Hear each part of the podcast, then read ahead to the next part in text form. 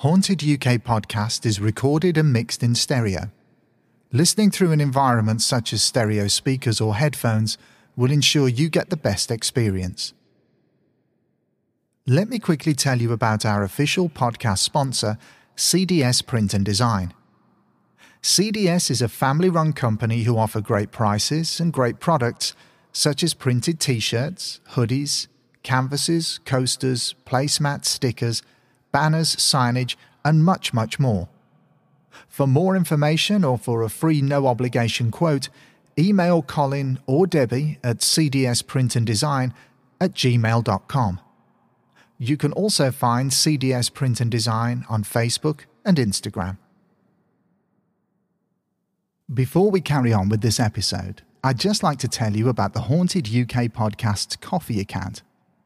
If you love the show and want to help out that little bit more, then get yourself over to Ko-fi, that's K O hyphen F I, and search for the Haunted UK podcast. And for just a subscription of £3 per month, you'll get a shout out in an episode of the main show, chances to get your hands on free Haunted UK podcast merchandise, and you'll also soon be in line for bonus content bite size episodes.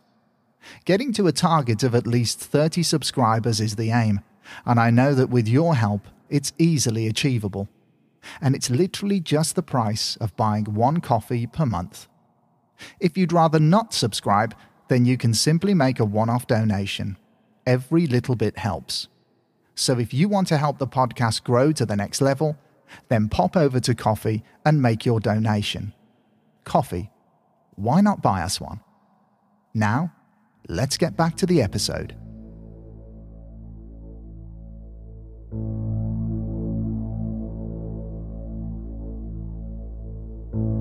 Hopefully, you've all been following along with the BooPod Network's collaborative Halloween Spooktacular special. Our Bridgewater Triangle series encompasses stories from true crime to the paranormal and will definitely help you get in the mood for all that is creepy and terrifying this Halloween. Just as a reminder, the running order for this special bonus series is as follows First, the Nightcap.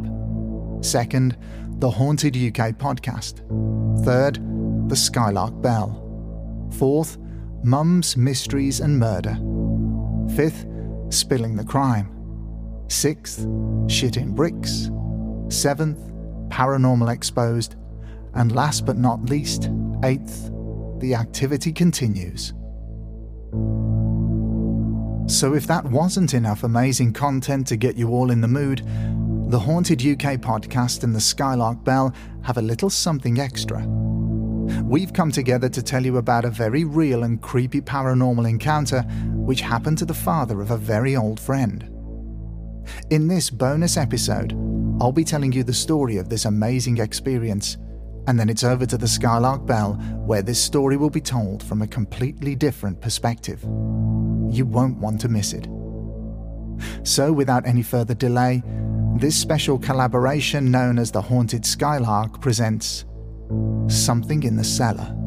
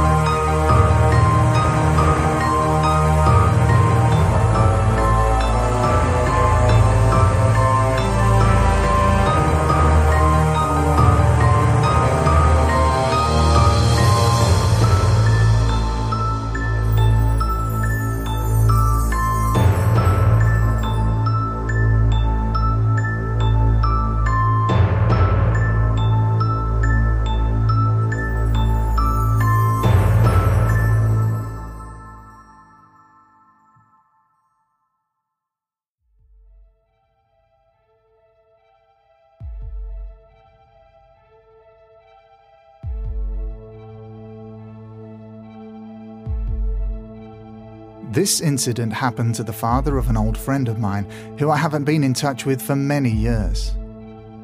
This person, who I'll call David, used to babysit for his aunt and uncle when he was a teenager to earn a little money. It was a Saturday night, and as usual, David's aunt and uncle would go out to their local pub for a few drinks with friends. David got to the house at around 7 o'clock, which was in an area called Smethwick, and was welcomed inside and given a bottle of ale and a few cigarettes. He arrived in the middle of an argument between his aunt and uncle regarding whose turn it was to get coal for the fire. The house was a three bedroom, three story Victorian townhouse with two bathrooms and a coal cellar. Neither of them wanted to venture down into the cellar as they felt that they could dirty their clean clothes now that they were about to go out. David told them to stop arguing and he would go down and get coal when the fire started to get low. His aunt and uncle happily agreed, said their goodbyes, and went on their way to meet their friends. Back then, TV channels were limited, so David would often listen to the radio after he had put the two children to bed at around 8 o'clock. This was the routine he followed on that very Saturday night. As he settled into an armchair by the fire, he switched on the radio and tuned it in to receive some music.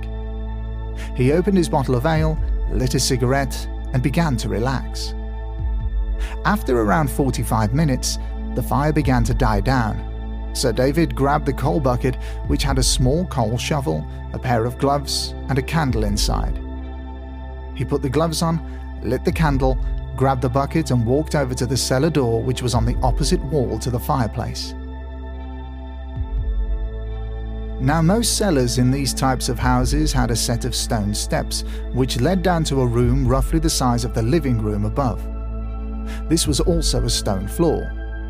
There was a chute towards the top of the wall nearest to the road, which enabled coal trucks to deposit bags of coal into the cellar. There were no lights down there at all, hence the need for the candle.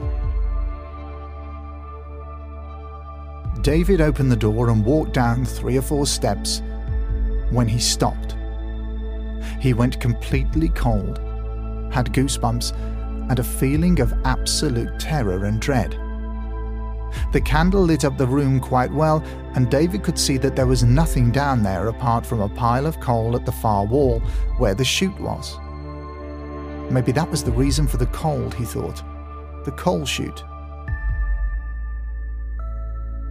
Maybe the cold night air and the candlelight were playing on his mind.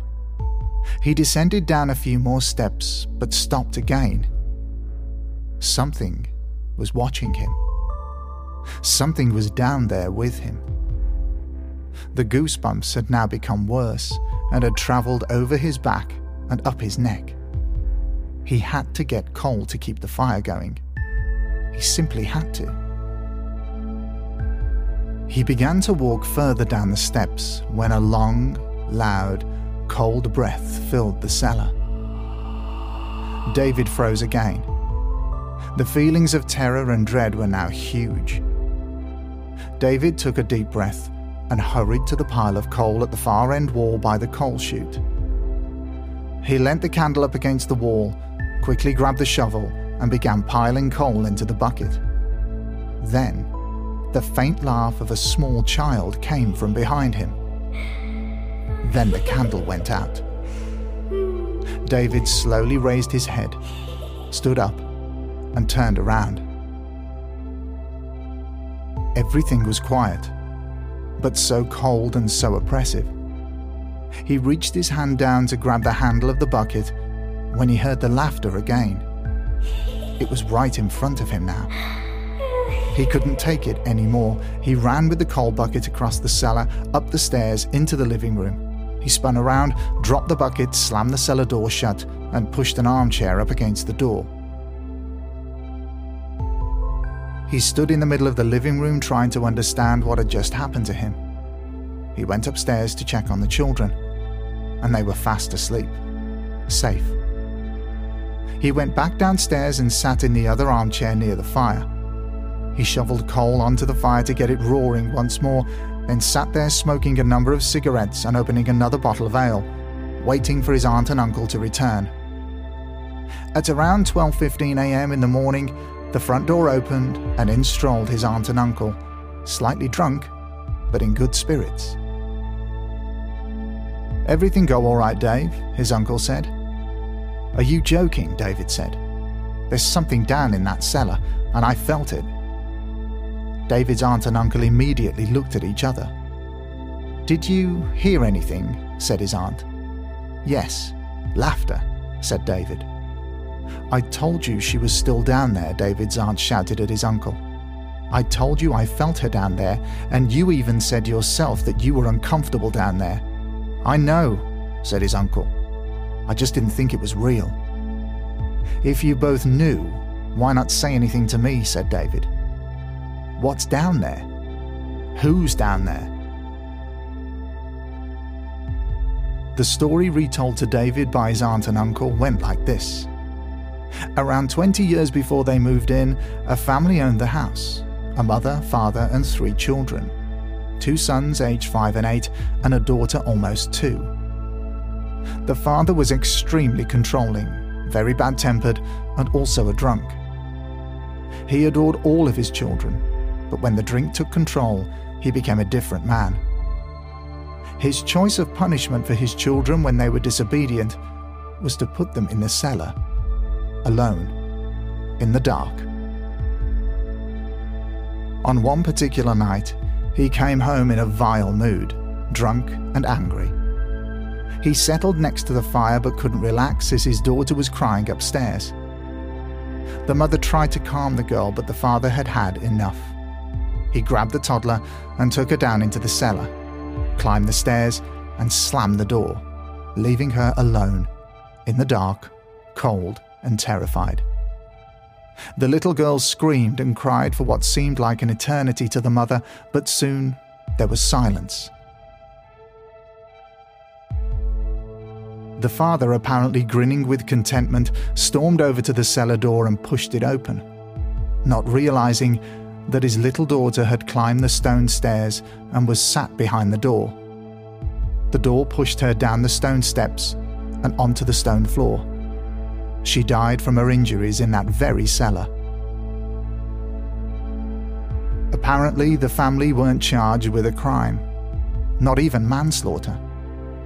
It was most likely ruled as an accidental death, but David, his aunt, or uncle didn't know the full outcome. All they knew was that down in that cellar was a little girl, still trying to get out. Well, whilst we've come to the end of this bonus episode, it's now time for you to get yourselves over to the Skylark Bell podcast and listen to the second and final part in this amazing true story. So, from the Haunted UK podcast, it's goodbye for now and have an amazing Halloween. Well, we've come to the end of this episode of the Haunted UK podcast. But before I go, I'd like to give a few shout outs. And the first one is to all of you, the listeners. Thank you so much for following, subscribing, and listening. None of this would be possible without all of you. The show is available on all major platforms, including Spotify, Apple Podcasts, Google Podcasts, Breaker, Pocket Casts, and Radio Public. Wherever possible, leaving a positive five star review helps the show in many ways. Listener figures are rising rapidly, and that's all down to you. So, huge thanks to you all. Another shout out goes to the show's sponsor, CDS Print and Design, who have been kind enough to come back for a third season. Huge thanks to both Colin and Debbie. Next up is a request to all you listeners out there again. Have you seen a ghost? Witnessed poltergeist activity? Had a strange, unexplained paranormal experience? Have you ever stayed in a haunted location or experienced something frightening on a ghost tour? Even better, do you live or work in a haunted house or building? Have you encountered or seen a UFO? Heard a story about an unsolved disappearance or mystery? Or have you been lucky enough to witness a strange, unknown creature? If you have, then your story could feature on Season 3's Listener Stories finale episode. Simply type your story up and email it to hauntedukpodcast at hotmail.com. That's hauntedukpodcast at hotmail.com. It's easy to do, and if you like, you can remain anonymous. Huge thanks in advance to you all. Besides writing, recording, mixing, and mastering this podcast, I also run a mixing and mastering studio called Pink Flamingo Music Productions. If you have a podcast or piece of music that you'd like mixing, mastering, or both, or if you'd like a piece of finished music written for a project that you're working on, then please email the studio with details of your inquiry to pinkflamingo.musicproductions at hotmail.com.